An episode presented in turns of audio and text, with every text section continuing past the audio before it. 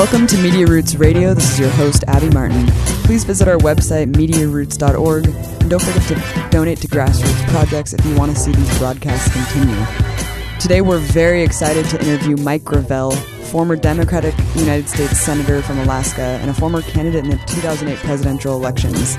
He debated in the primaries against Barack Obama and Hillary Clinton. As Senator, Gravel became nationally known uh, for his attempts to end the draft during the Vietnam War and for also putting the Pentagon Papers into the public record in nineteen seventy-one. Gravel is an advocate of direct democracy and is now endorsing the nine eleven ballot initiative efforts across the country. He says the measure would create, quote, a citizens' commission rather than a government commission, with subpoena power against top U S officials to make a true investigation as to what happened regarding the September eleventh attacks. Thanks so much for listening to our interview with Mike Gravel. All right, Mike, why don't we start off? Thank you so much again for, for talking to us today. Why don't we start off? Why don't you give a short intro just of who you are for our audience? Well, I'm, I'm the uh, former Senator Mike Gravel from the state of Alaska.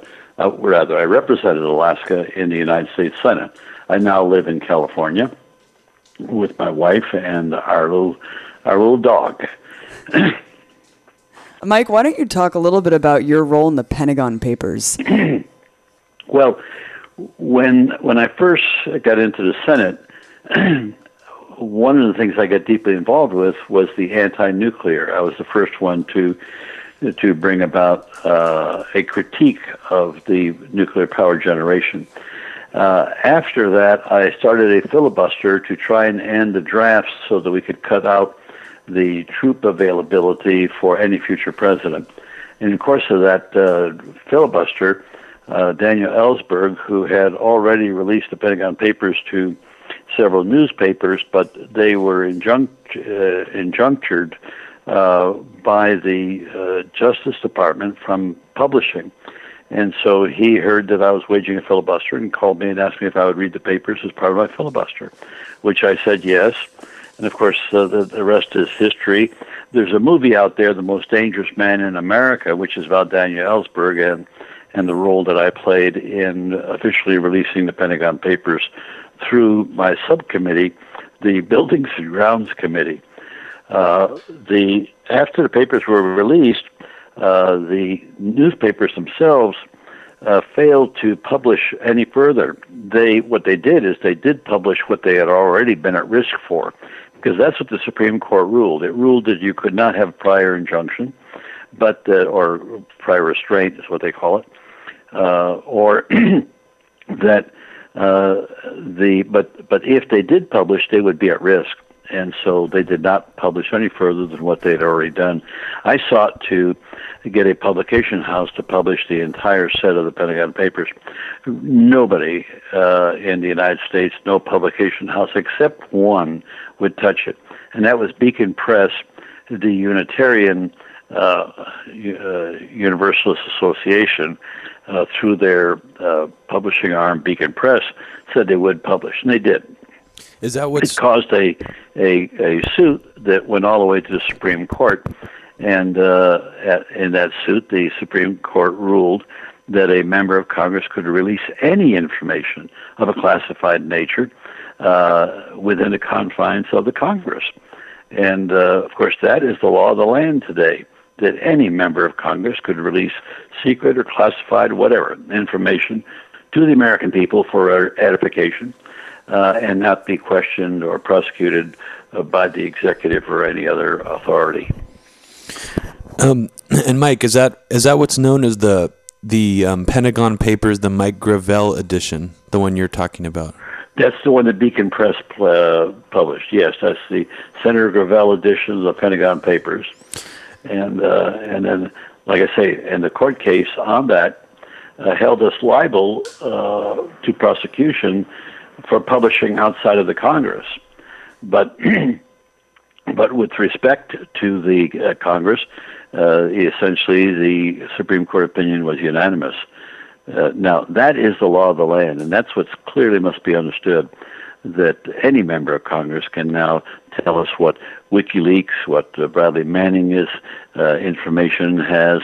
Uh, it, it's really it, very, very significant. This is the speech and debate clause of the Constitution, which really is fundamental to a democracy's survival, because what it means is if the people don't know what their government is doing, how can it react to the government's actions in a proper fashion? And that, of course, is what is the crux of our problems in governance today. It, it's interesting that you say that that it, the Supreme Court ruling now made it legal um, to to go on the, the floor and put some of this stuff on record. And it kind of makes you wonder if, if that's, I mean, obviously that's the case. And so why hasn't there been more congressional or Senate support for WikiLeaks? You know, it's it's kind of it's kind of a mysterious silence, I guess, is what I would call it. Yes, it is. And it even goes over to what we're trying to do with nine eleven, you know, to get a new investigation. The uh, original investigation was very inadequate. And as a result of that, uh, you know, that's the most important event that occurred in the last hundred years. And we should uh, be able to get the government to investigate. But they had an investigation, and it literally was somewhat of a cover-up, uh, trying to push it aside and marginalize it. And since the government has marginalized any effort uh, to look into this, and mainstream media has gone along with this, and uh, and it's really too bad, because uh, and it's best articulated by uh, President Obama's statement right after he was inaugurated, "We won't look back." Well, that is probably the most uh, the worst thing that you could do to a country, is to not have any memory of what happened, because if you have no memory of what happened, you don't know how to conduct yourself in the future. And so Obama didn't want to look back, because he's essentially doing many, many of the things that George Bush did that many of us think uh, were illegal and wrong and immoral. And that's what's continuing on today, because we won't look back. To To know history is to be able to project an intelligent future. To not know history means you repeat the mistakes you made over and over again. Absolutely. Like that, like that famous adage, those who don't learn from history are doomed to repeat it. It, it's, it is appalling, that new um, dogmatic approach that, no, we shouldn't look backward, let's move forward. Well, then how can we ever hold the war criminals accountable and, and repair the standing in the inter- international community for the war crimes that were committed on our watch? So it is it is a disgusting um, line, and I completely disagree with it. And, I, and that's when I knew, you know, during Obama's campaign, a lot of my friends were sucked into the to his uh, propaganda. But I just said, look, he's already gone on record and said that he wasn't going to investigate the Bush uh, fam or the Bush administration. So I already knew at that point how the administration was going to turn out. Before we go full force into the nine eleven ballot initiative, um, I wanted to talk to you really quickly about direct democracy and the fair tax, Mike. You were the first person that I heard talking about the fair tax, and it's a really intriguing concept. Um, if you could just very explain, much so. yeah, I, yeah, I, well, very much so. It's that. not. Now, keep in mind, it's not the flat tax; it's the fair tax. Right. There's a difference. Well, both uh, the fair tax is a retail sales tax, and the retail sales tax is as much progressive as it is uh, a income tax, because in the income tax, the more you and the more you earn, the more you pay.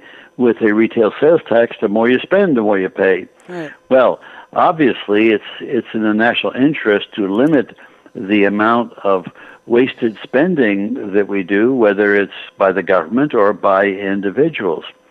Now, the tax our, our tax code is riddled riddled with uh, benefits to the wealthy and corporate interest. And so, if that's the case, and everybody, oh, we're going to have another, we're going to reform the tax code. Well, that's got to be the joke of the century. You know, we've been reforming the tax code since we put it into place, and it doesn't get reformed. Reform means that the special interests move in with their lobbyists and get the corrections in the reformation of the tax code that they want. And so you, at the end of the day, you're not any better off. Since that's the case, that there's no likelihood that we'll be able to reform the tax code, because it, it, it's it's a mess of complexity, then what we need is a very simple process. and that is a process where you can tax somebody on what they spend, uh, but not tax, and you don't have an exception to this now, but not tax the uh, the vitals, the essentials of life. Uh, and how we deal with that is we determine what those are uh, on a percentage basis uh, tied to uh, the average, and uh, we send a check to each citizen at the beginning of the month for the amount of tax that that person would be paying on his food, uh, clothing, uh, shelter, transportation, uh, and medical. And so we'd receive a check to cover our expenditures on that, on those areas, but then the rest of it would be uniform. There would be only one tax rate, and you would know what anybody's spending. There's another interesting benefit to uh, this uh, approach, and that is that when wealthy people spend their money, they're not taxed on on the wealth that they have uh, that got sheltered. But under a fair tax, they would be spending, when they spend their money, they'd be taxed on what they're spending. So that would be a way at arriving at uh, untold wealth in the United States that benefits the very wealthy uh, and be able to tax that.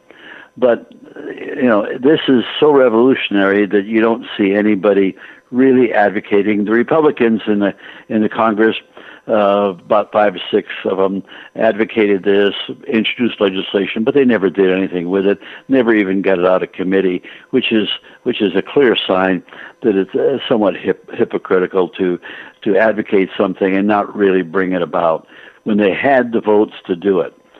Now, will it happen in the future? Uh, I hope so, because the uh, since the income tax is progressive in theory, so is the the fair tax progressive in theory, and we could increase the progressivity of it uh, by simply raising the rate.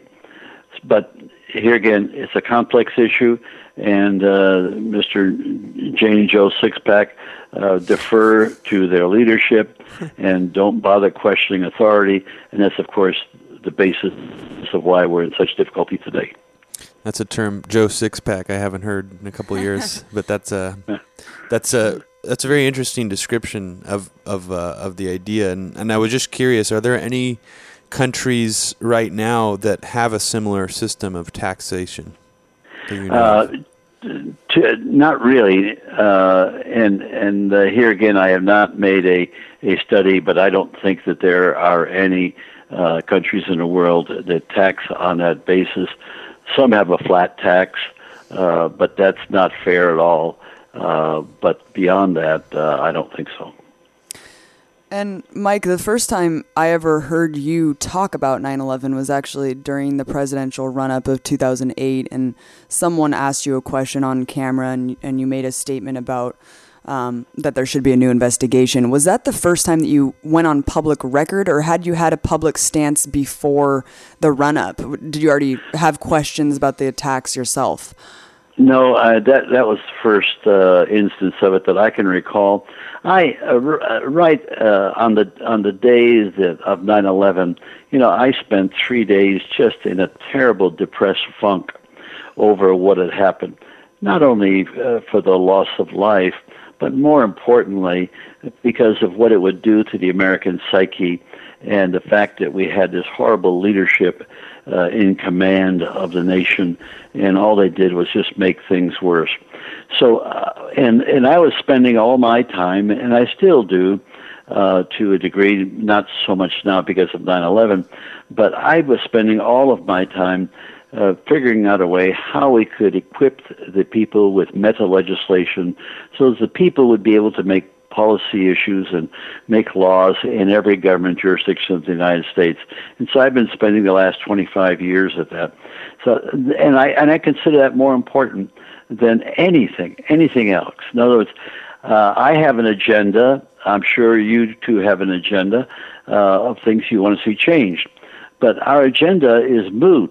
What we need is the power to effect change. I hear all the time, oh, we got to inform the people. Uh, you know, well, informing the people and not giving them the power to make the change is merely creating a situation where they will be cynical as they fail to bring about change. Because the only way we can do it now is through protest, uh, and the other way is to vote on election day uh, to give our power away to politicians who do not address the agendas that we think are important. And so the answer is to have legislation that will put forth procedures for the people to act as legislators in all these jurisdictions. These procedures and this whole issue is merely completing the work of the framers of the Constitution. All of the Founding Fathers said that uh, citizens should be able to prospectively uh, be able to change their government as they saw fit. Uh, the unfortunate thing is they did not give us any procedures to do that. Mm. So the only way we can do it is through revolution, and that's ridiculous. That's ridiculous. Right. Particularly when we have a precedent, two precedents, one in Switzerland in eighteen forty-eight, where Switzerland brought in the people as partners, as law, as lawmakers, and uh, Switzerland uh, at that time uh, had just finished a three-year religious civil war.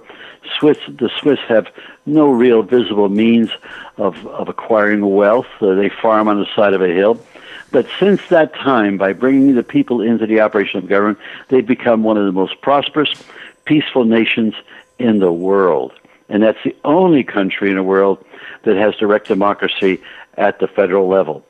Now, we have it at the state level, but the state laws are somewhat inadequate because they still permit representative government to control the process of the people acting as legislators.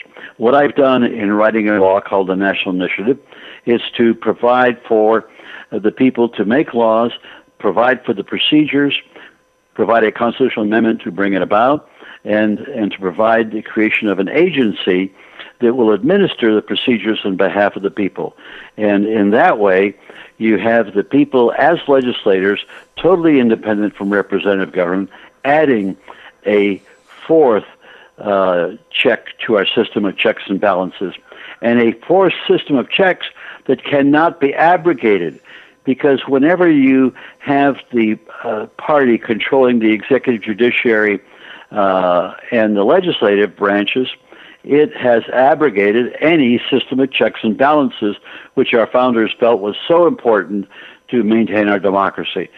And we've seen repeatedly where that's been the case decade after decade. Right. And as we saw, you know, in the N Y C CAN ballot initiative in New York, um, they got well over the amount of signatures that they needed, and they were still blocked by the city. Um, in the New York Supreme Court. Could you could you speak a little bit about what happened and what can we do with the ballot initiative here to make sure that we we can't uh, or that that doesn't happen again? Well, unfortunately, the ballot initiative in New York, uh, the the legal drafting of it did have some flaws, and when I read the court cases, uh, there's no question that sure the judge may have been prejudiced and biased. And believe me, anybody in representative government would love to sabotage any initiative activity that goes on. So if you do not, if you're not very careful, you will walk into that bias. Mm. The, uh, the the problem that they had is they were naming all of the commissioners, uh, and as a matter of policy, you should not name people by name in initiatives. Uh, it would lead to a lot of abuse. And so that's the reason why they failed. But what they did is they did bring our attention to that uh, that device. And, uh, and, of course, it was easy for me to, to realize that because I had been working uh, years and years on direct democracy. So when I attended a, a, uh, a weekend uh, seminar in uh, New York, uh, I, I suggested that what the nine eleven truth movement needed, which has done awesome work in research and information, what they needed was an actionable item. Just informing the people about what went wrong in nine eleven is not enough. They're, you inform them and they can't do anything about it. Right. So what you need is, and I suggested then, is we should have an initiative at the state level because the national initiative that I've authored is not in place. If it were, we could do it in thirty days. But at the state level, what we could do is go to various states and file an initiative that would request a uh, the creation of a, uh, a new nine eleven investigative commission. Uh, that idea seemed to pick up interest, and so I was asked to uh, flesh it out and work on it. I did with the Legislative Council in California and in Oregon, and developed a text which is very simple. It's just three pages, and what it sets up is it sets up the state uh, to be the creator via initiative. That means the people make the decision to have a commission, and that this commission will be party to a joint powers agreement that other states uh, who pass similar legislation uh, by initiative uh, would tie into. And then it would permit other states that don't even have to have similar legislation, but once you have it in one state, other states could pass initiatives to say, oh, we're joining that joint powers agreement that was passed in Massachusetts or in Oregon. And so we're concentrating our major efforts in Massachusetts. We've already filed it. We're waiting on the Attorney General to, to bless it, so to speak, uh, to affirm it. And uh, that will be on the seventh of September. And then from there, we'll be able to circulate petitions in Massachusetts. We need to collect anywhere from sixty-eight to one hundred thousand uh, signatures uh, uh, for, to qualify it so people in Massachusetts can vote for it uh, on November sixth, twenty twelve. We want to do the same thing in Oregon and possibly Alaska and California. Now, it would cost about uh, two hundred thousand to three hundred thousand in Massachusetts to win. That means to not only qualify it, but uh, win the campaign. The same amount in uh, in in California, uh, in uh, Oregon. Now, California would be a lot more expensive. It would be over a million dollars because of the size of the state. But all we have to do is win in one state, and we've got this process going legally. We would have a legal, because the commission would have the grand jury powers of the state of Washington, of the state, rather state of Massachusetts, the state of Oregon, state of California. These are substantial powers. You'd be able to subpoena people, put them under oath, and then you'd be able to set up an investigative team that would now proceed to investigate what happened leading up to nine eleven, what happened on nine eleven, and the aftermath of nine eleven. And, uh, and of course, there's been an unbelievable amount of work that's been done by scientists, architects, engineers, uh, and, and sociologists, uh, political scientists, uh, theologians, I might say, who have studied this and uh, have written extensively. There's a whole body of literature on this subject, and that would be at the immediate availability of this new commission that would then go forward independent of government and get to the bottom of what happened and follow the leads wherever they lead and to whoever is addressed. And if they can find criminality, it will be turned over to the government for prosecution. Um, Mike, uh, I was wondering um, what what made you, what led you down this path after after you were on video saying that you thought there should be a new investigation. Um, I wanted you to speak to the concept of nine eleven truth, so-called nine eleven truth, being the third rail of American politics. Um, it seems like once you go down that road, a lot of people, you know, have ruined their careers over it, um, like Rosie O'Donnell. I'm, I'm, I'm speaking, you know, globally, not just political people or political figures. Um, and what what do you think about about that? That there's so many people who probably want to speak out about it, or who have the same questions that you do, but have but the vilifying by the media is just well. Th- that, there's no question about that, uh, and I well knew that when uh, when I started. Uh, I, I had this idea, I shared it with the truthers, and then they pushed it right back on my agenda since I was the only one that had the knowledge and experience to design uh, this kind of an approach. And, and so I knew that once I got involved in it, that I sort of would have a target on my back. But it, but I'm not concerned about that. Uh, after I was public, oh, I was interviewed on a station in Detroit, and a person tried to paint me as a conspiracy nut. Well, that won't stick because I have enough, there's enough knowledge about my activities, there's enough knowledge of what I've done in the past that people respect me and know that I'm not a conspiracy nut. So the advantage of my stepping forward now at this particular point in the history of nine eleven, by not having been deeply involved in all of the research that took place with nine eleven, but deeply involved in a device where people can now assert their sovereign powers to make decisions, then meshing that with the the, the nine eleven truth movement, uh, I think one gives the truth movement some uh, umbrage uh, in uh, by what I'm doing and because of my prior reputation. Absolutely. So uh, they, they, there's no way they're going to stick me with being a conspiracy nut. You know, I've been in the highest offices of the, this country and know how it works from the inside, and and know that uh, whatever these suspicions are, the government, or more properly, the individuals in government, have the capacity to do that.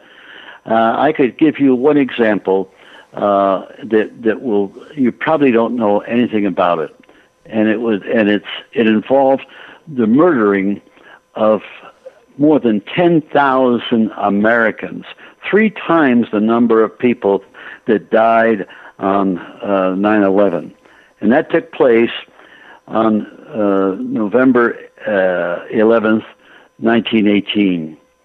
And that's when the armistice was signed at five o'clock in the morning. And it was to go into effect. That means you stop shooting at eleven o'clock. Well, during that period of time, from nine to eleven, ten thousand American soldiers in France died, were killed, because their generals ordered them to continue going over the top, charging the enemy, and the Germans were incredulous, looking at these people coming with their weapons and firing, and fired back. The Germans didn't do that, but the American generals did that. And so this was a crime that took place, and it was only brought to the attention of the public very briefly by the uh, mothers and wives of the men who died during that short period of time, because they were asking, hey, we all knew the war was ending. Why did they send these people over the top? Well, as it turned out, they had an investigation, and that investigation was immediately covered up in nineteen nineteen, nineteen twenty, covered up because they didn't want to besmirch the triumphalism of America's role in the First World War. And this goes all the way to the top. Blackjack Pershing knew about this. The generals who did it actually were criminal in their conduct, and that cost ten thousand American lives. So you don't think that there's not a pattern of the government covering up things for whatever reason? And that's, of course, what destroys our democracy, because then the next generation of leaders continue to make the same mistakes over and over again. Incidentally, that story I just told you about the First World War is in a book called eleven eleven by oh, wow. uh, J- Joseph Serpico, and uh, that that book never got any commercial legs, and yet it's a crime that's even worse than nine eleven. I wonder why it didn't pick up. uh, you, you wonder why. You wonder why mainstream media, it's this, it's this silly American triumphalism that we're so great that that we can't handle the truth. Remember when Jerry Ford pardoned Richard Nixon? He, the reason he, he gave was, well, the Americans, American people could not handle a trial of a president. Look well, forward. I tell you, look forward, American don't look could, backward. uh, that's right. The American people could not only handle it, it would help strengthen our democracy. Absolutely, absolutely. And so Ford and Obama are on the same page in denying the Americans the reality of our system of governance. Well, Mike, thank you so much for your integrity, and I'm glad that others can see the elephant in the room, which is nine eleven, and yeah. you know we Let can't. Let me add one thing. Yeah, that's, sure. Uh, that's very important. Is we will not succeed with this idea. Let's say it's a good idea that we should have a new commission, that it should be done in Massachusetts, a reasonable state, and Oregon, two very progressive states. It's going to take money. I don't have any money. The uh, most of the people in nine eleven are just ordinary folks and don't have the money it takes to do it. It's going to take anywhere from two hundred thousand to three hundred thousand to win in Massachusetts, the same amount of money uh, in Oregon, and a million dollars to do it in California. But we need to do it. So we need people. Two things. Ordinary citizens, if they really are committed to this, they should go to our website, which is nine dash eleven c c dot org. There's a place to contribute. We're setting up places to contribute on uh, on Facebook. We need financial support. Hopefully we may find an angel who can chunk down a large sum of money to let us go not only to California but to other states across the country. Because mm-hmm. every time we get a state that signs on, it means we have a new geographic area that has subpoena powers uh, to go after people wherever they may be. So the key to success at this point in time is going to be financial support, the commitment of people to want to learn the truth legally. Not mm-hmm. See, what the nine eleven movement has done is they have put forth unbelievable amount of information, which I think a lot of it is very good. Mm-hmm. The problem is, is we now need to go through a legal process to exhibit that information and then find out who's responsible for the crime. Right. Mike, I'm I'm happy to hear that there, you know, as unfortunate as it was that the N Y C CAN ballot initiative didn't go through, I'm happy to hear that there is, you know, it's possible for another one to, to happen, and it wasn't just um, pure corruption and bias from the judge that shut that out. It was actually some errors and inconsistencies. And, yeah, and, and, we, and we've and corrected good. that flaw.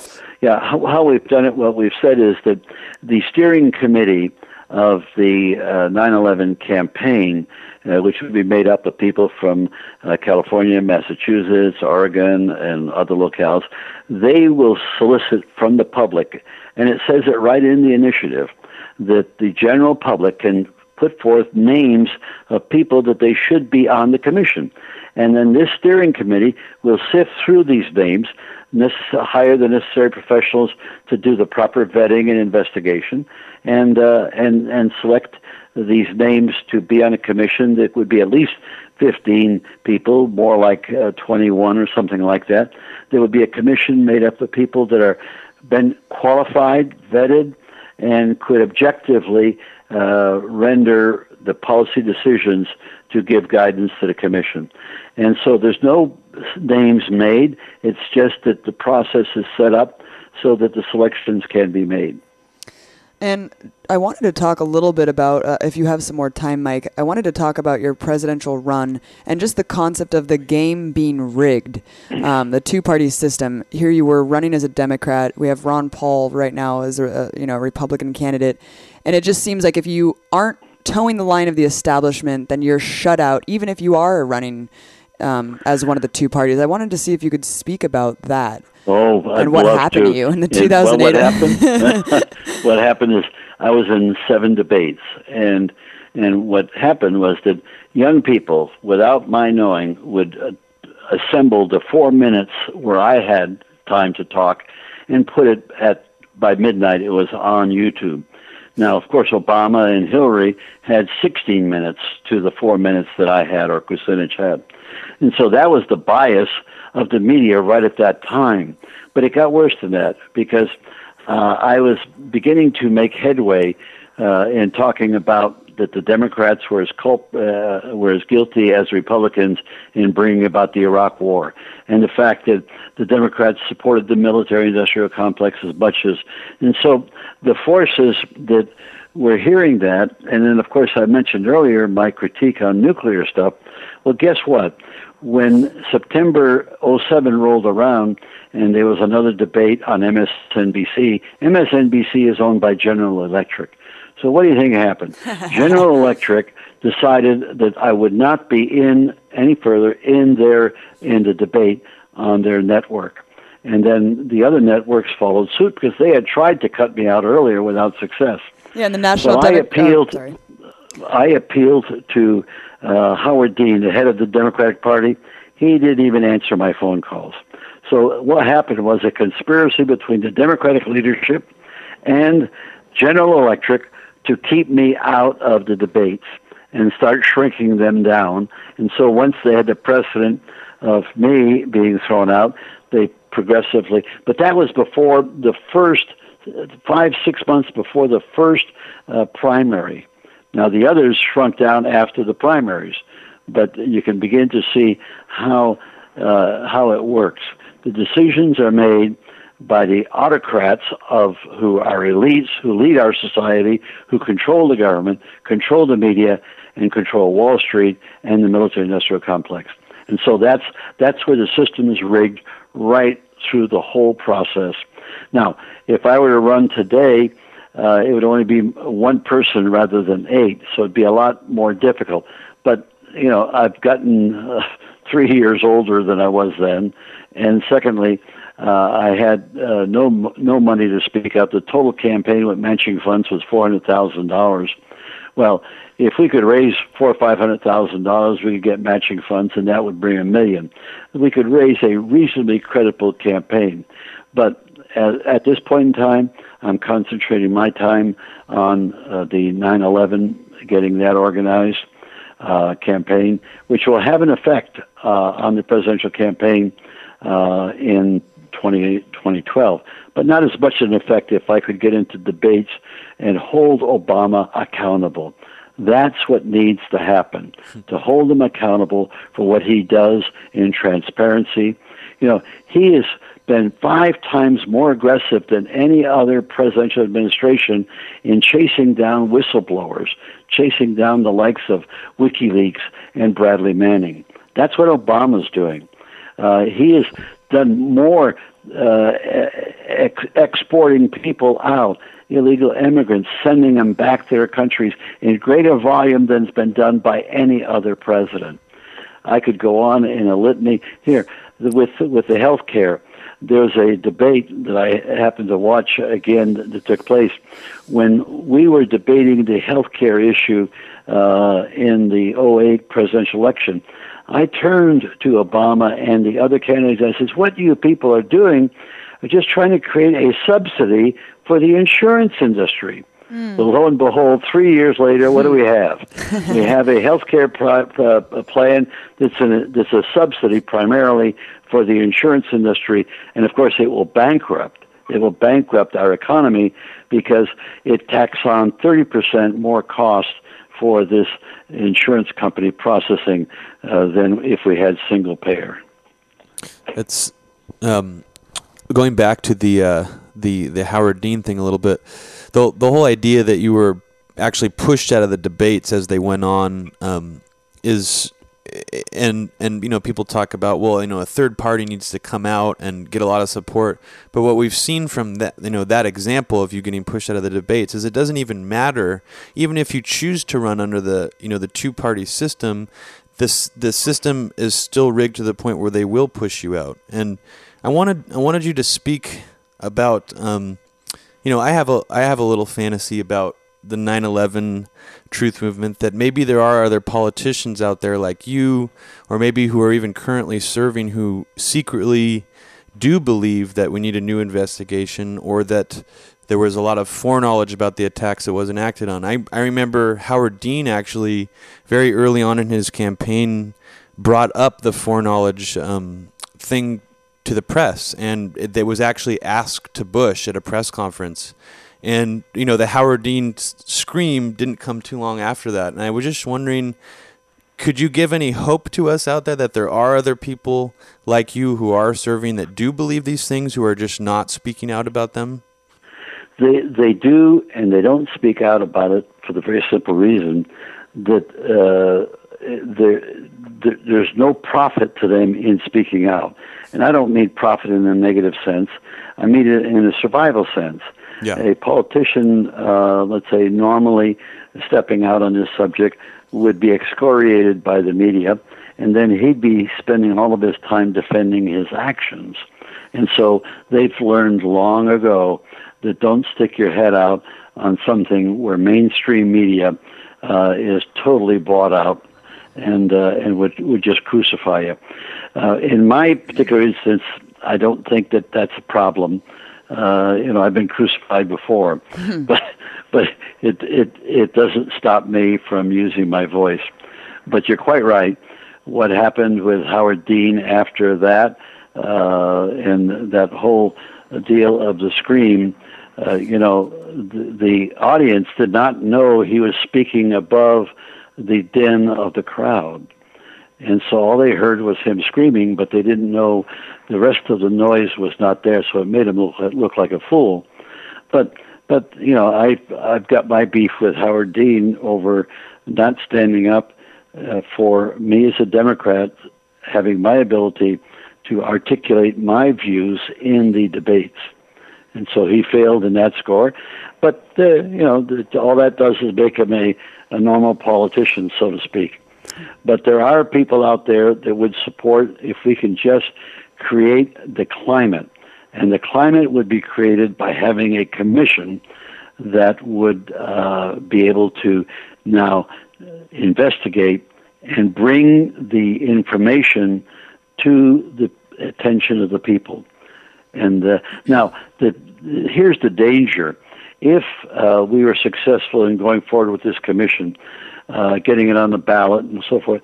Well, what the, the, the opponents would do is probably create a new political commission, not a citizens mm-hmm. commission, but a new political commission so they could get another level of whitewash right. on it and not address the problems.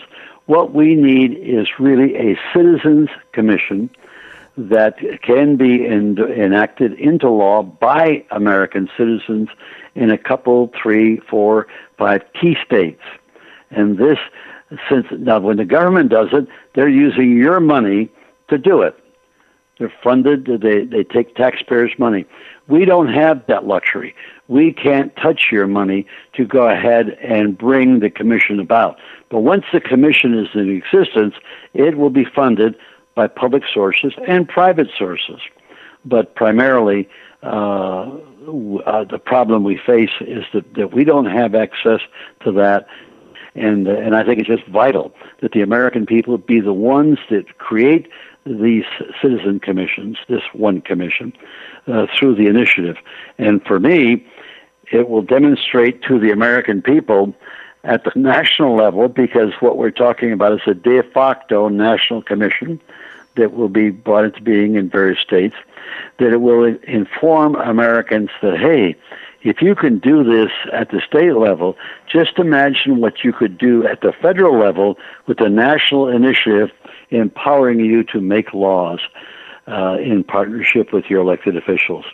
Now that would change the nature of human governance, and that's what I've been working on for the last twenty-five years. Absolutely. I mean, people are so disillusioned and disempowered with the system, and this is the perfect example of how we can all participate and really, really make change at the community and state level. Let me suggest the, the website that, sure. that would... There's, well, first of all, let me repeat the website yeah, for go people ahead. To donate to nine eleven. That is nine dash eleven C C dot org. And it will be on the SoundCloud timeline. If it, this whole interview will be on a SoundCloud timeline, and people can Great. Look at the okay. link right the now. Other, if you want to learn more about direct democracy and what I've been doing for the last generation, is to go to N I number four D dot U S. That stands for the National Initiative for Democracy. Or you can go to national initiative dot U S. And you'll have, you can vote there for the National Initiative. We need the votes of uh, over more than sixteen million Americans voting in the affirmative for this law. There's no easy way to empower the people. There's no easy way to overcome the shortcomings of our framers of our Constitution by leaving out the procedures for the people. There's no easy way to do it. And the way to do it is not... And we use as precedent Article seven of the Constitution, which says that when the conventions of nine states enact this amendment or ratify this amendment, it becomes the law of those nine states. We don't have to do it by convention. We don't have to do it with just nine states. We have the technical ability today to ask all Americans, do you want to be empowered to make laws? Mm-hmm. If you do, go to this website and vote to enact the national initiative. Right, and people who just vote in a federal election and just put all of their hope and change, uh, no pun intended, into the federal candidate and, and think that that's going to be the answer. This is a way that your vote can actually make a difference. This is how your vote can count um, oh, by participating in this. Yeah, yeah, it's easier to vote on uh, policy issues for citizens yeah. than to vote on a, for a person who you don't know what's in that person's mind. Right. And, and he may tell you what's in there, but he's telling you what you want to hear, not necessarily what he believes. Mike, when you were running against Obama, did you know, did you have an idea at the time how disappointing his presidency would be? Um, I'm pretty sure at that point in the game you were pretty, uh, you know, acutely from, aware of from, how of how politics worked. But I mean, it just seems like he's just so. It couldn't be any worse. I mean, it's essentially Bush's third term when you're looking at foreign policy and the war on whistleblowers and the amping up of the, the, the drones and um, the Afghanistan war. Did you have a feeling at the time that this is how things would go? Abby, the moment I shook his hand, I felt that he was a bit of a phony. and, uh, and, and yet... After I got thrown out and the uh, it went down to McCain and Obama, I voted for Obama. I thought McCain was certifiable, and uh, and yet, and I was excited that he got elected, like everybody else, even though I intuitively knew that he was a phony. Uh, I, I, like everybody else, I'm an optimist, and I had hopes that maybe he'll change. But not only did he not change.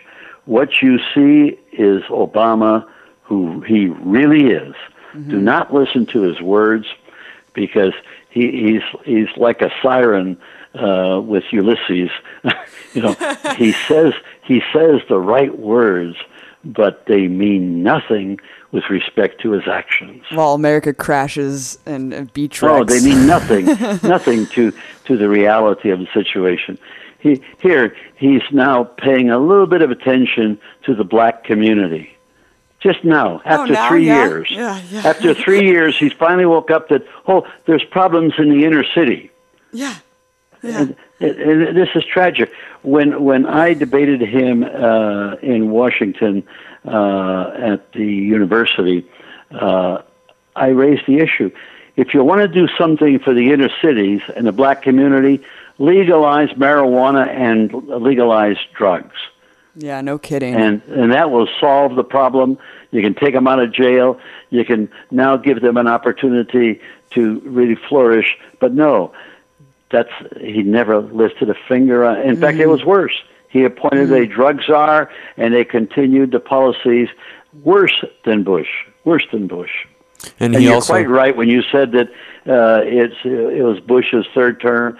It, I prefer to use that Obama is Bush light, yeah, and yeah. in, in many respects Diet more Bush. Dangerous because he makes such a uh, such a great speech. Right. Just listen to Cornel West, the black professor uh, from Princeton, uh, who uh, is excoriating uh, Obama, and very accurately and properly so. Um. One more thing I wanted to ask you about, Mike. I, I was just thinking about this, or I just remembered this um, while we were talking about the ballot initiative.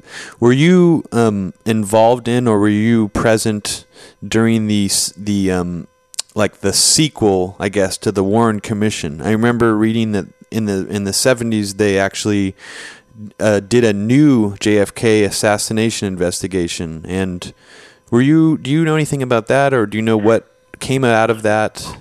Well, no more than I was in the Congress at that time, and this was a House committee that uh, brought about this new investigation. Uh, whenever there was a new investigation with respect to the Kennedy assassination, new information was brought out, the disputes, the uh, the information that was pre- presented or that was not presented with the Warren Commission. So there's no question that that was a hurried effort. Again, the approach is, oh, the American people can't un- can't handle these truthful investigations or problems. You know, we got to treat them when this is essentially the way we are treated.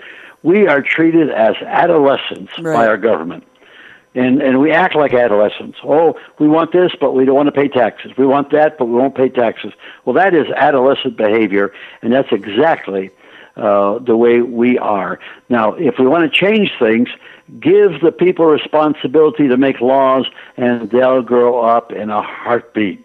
Mm-hmm. And they will have not adolescent behavior, but civic adult behavior. And so the answer uh, to your question is, is really direct democracy. Bring the people into the process, whether it's an investigation. And all of these investigations that are done by government are always limited because the code within politics is you don't dump on me when you're in power, and I won't dump on you when I'm in power. Mm-hmm. It's a conspiracy of protecting uh, the oligarchs. Um, I remember reading about that and that second investigation by the House committee. Um, that that some they brought in some sort of audio forensics expert who showed evidence that there was there were more shots fired than Oswald Oswald could have possibly shot. And I and I guess what I'm wondering is if they actually brought out evidence like that in a congressional hearing um, that's so revealing and so heavily debunks the official story.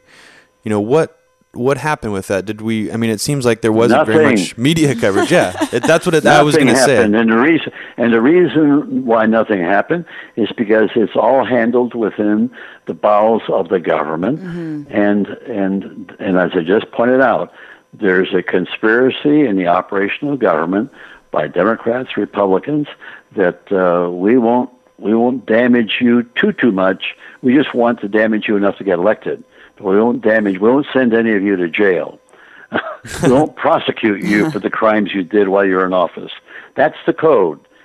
Democrats won't prosecute Republicans. Republicans won't prosecute Democrats. And so in order to make that work, you have to throw the blanket over it all. Or it may creep out and be discovered, and you may get a week of news on it. It's a little bit like that action uh, back in nineteen eighteen. that, that hardly anybody knows about that. And, and yet we lost more Americans in those six hours than we lost uh, on nine eleven.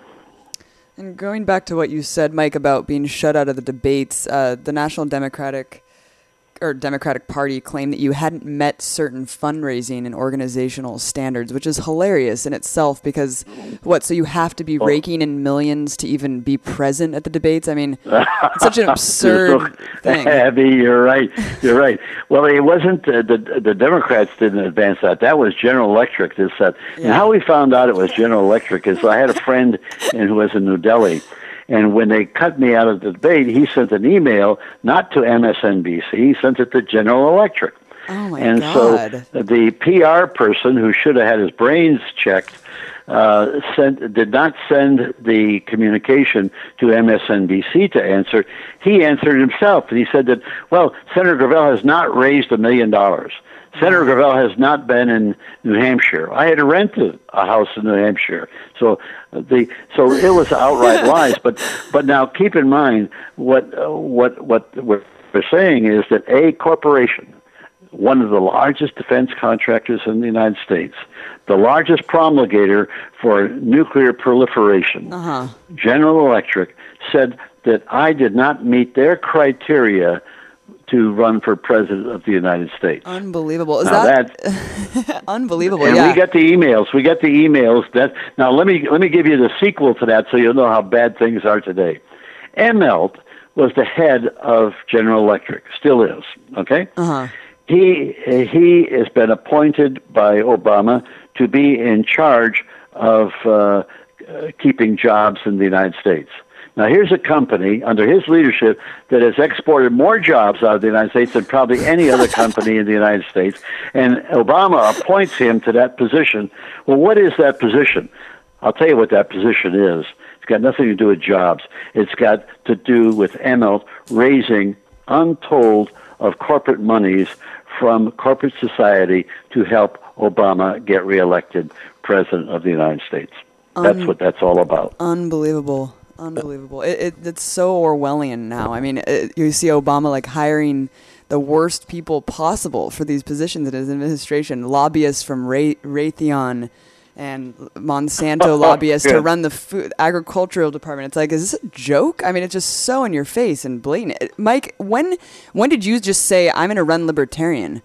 I mean, well, after they threw me out, I yeah. was looking for another place to see. The reason why I ran was not so much to be president. Right. I was running to educate the American people about the uh, the direct democracy. That's the that's yeah. the answer.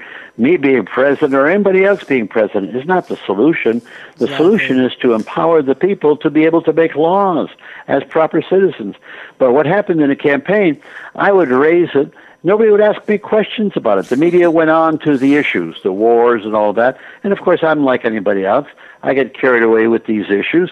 And so I responded to their questions. They weren't asking questions about what I really wanted to communicate, which was direct democracy to empower the American people.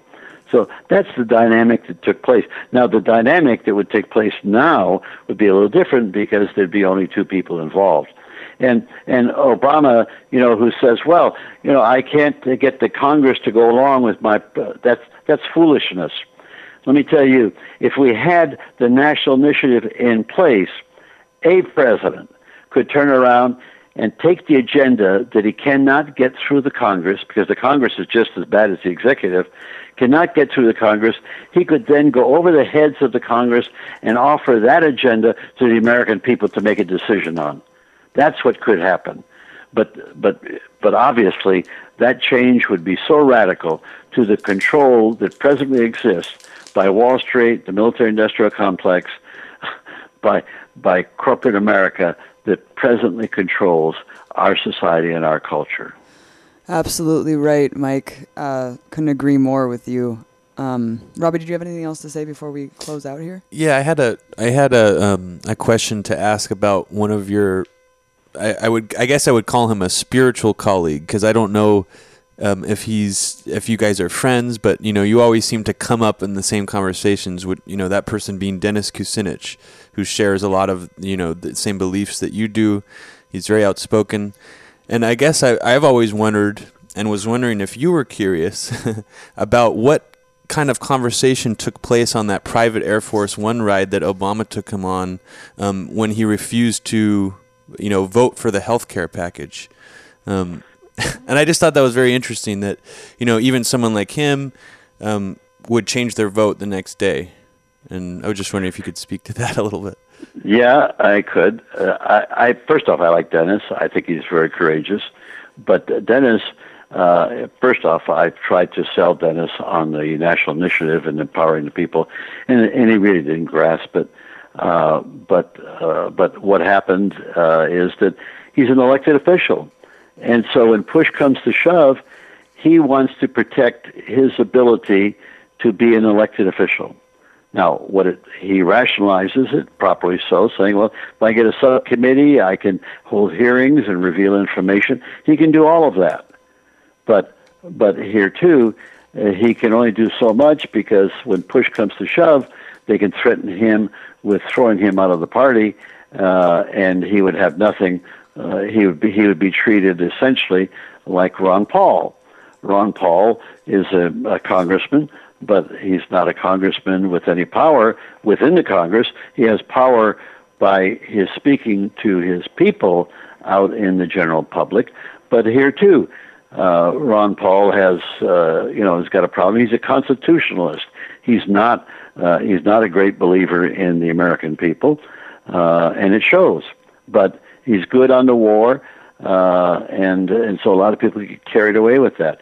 Well, there's a deeper process than that. It's the whole process of governance, and you have to recognize that all people can do on election day is give their power away to politicians who tell them what they want to hear, and and after they are in office, they continue to do the same old, same old. And uh, and so people, as a result of that, become cynics. You know, I vote Republican, nothing good happens. I vote Democratic, nothing good happens. I go back and vote Republican, nothing good, and back and forth. And then you get to the point where we'll say, why the hell should I vote? Why don't I just worry about my family educating my children, getting a job, uh, watching television, watching sports. That, that we've made cynics out of generations of Americans as a result of their not being able to participate uh, in their own governance. Cicero had a great statement that uh, uh, that uh, what's uh, that was brought to my attention, and it was goes like this: participation, freedom is participation in power. Let me repeat: freedom is participation in power. If you don't participate in the power that governs you, you really don't have freedom. Beautifully put, Mike.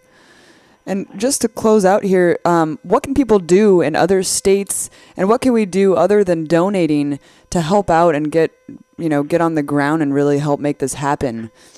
Well, first off, donating, but also when you go to the website, it's an educational tool. We're putting up information. We're putting up a lot of uh, areas that you can link to and go find out more about what happened through the voluntary studies that have been made by qualified individuals as to what happened on nine eleven. So it's an educational process that you're exposed to. But we go back to the simple point that just becoming informed is not enough. You have to be able to act on that information, and that's what the initiative process is all about. And your ability to act on that information is our ability to raise enough money to get that in front of you legally so that on election day you can vote for an initiative that will empower you to have an investigation that will now get, bring you to the truth. And as that saying goes in the Bible, the truth shall set you free. And on that, and on the website you've given, are there tools for people to, to do all of these things and to kind of follow? Oh yeah, it's, it, okay. The site is being expanded all the time. Great. Blogs, information. So it's a it's a dual purpose. We want to expand the knowledge of the nine eleven truth movement to all Americans, to all Americans, and then we want to set up a process so that it we have an actionable item. And that is where people can vote to create a commission to bring about a citizen's investigation of what went on and not a government-controlled investigation. Absolutely. Mike, and just to give you some background of who I am, I um, I was involved in the San Diego nine eleven Truth uh, organization for since two thousand six, and I actually participated in the Citizens Grand Jury for um, you know, just a citizen's investigation of the attacks there. Um, so I've been in the movement for a while. I've respected you greatly, and it's an honor to, to talk to you, Mike. Um, thank you uh, so much for what you're doing, and just well, keep thank it up. You. And thank you, thank you too for what you're doing. It's that's that's the beauty of it. We're all citizens acting absolutely. as citizens. Absolutely. So th- thank you, and and I appreciate what you're doing, and and providing the help, because we're at a stage. It's a good idea, but if it doesn't have the financial legs, it will just be another good idea that's long forgotten. Well, hopefully uh, we all pitch in and the truth sets us all free, Mike. Thanks for Thank your work you. and have a good day. Thanks, Thank Mike. You. It was Thank an honor you. to talk to you. Have a good one. Thank you both. Thank you both.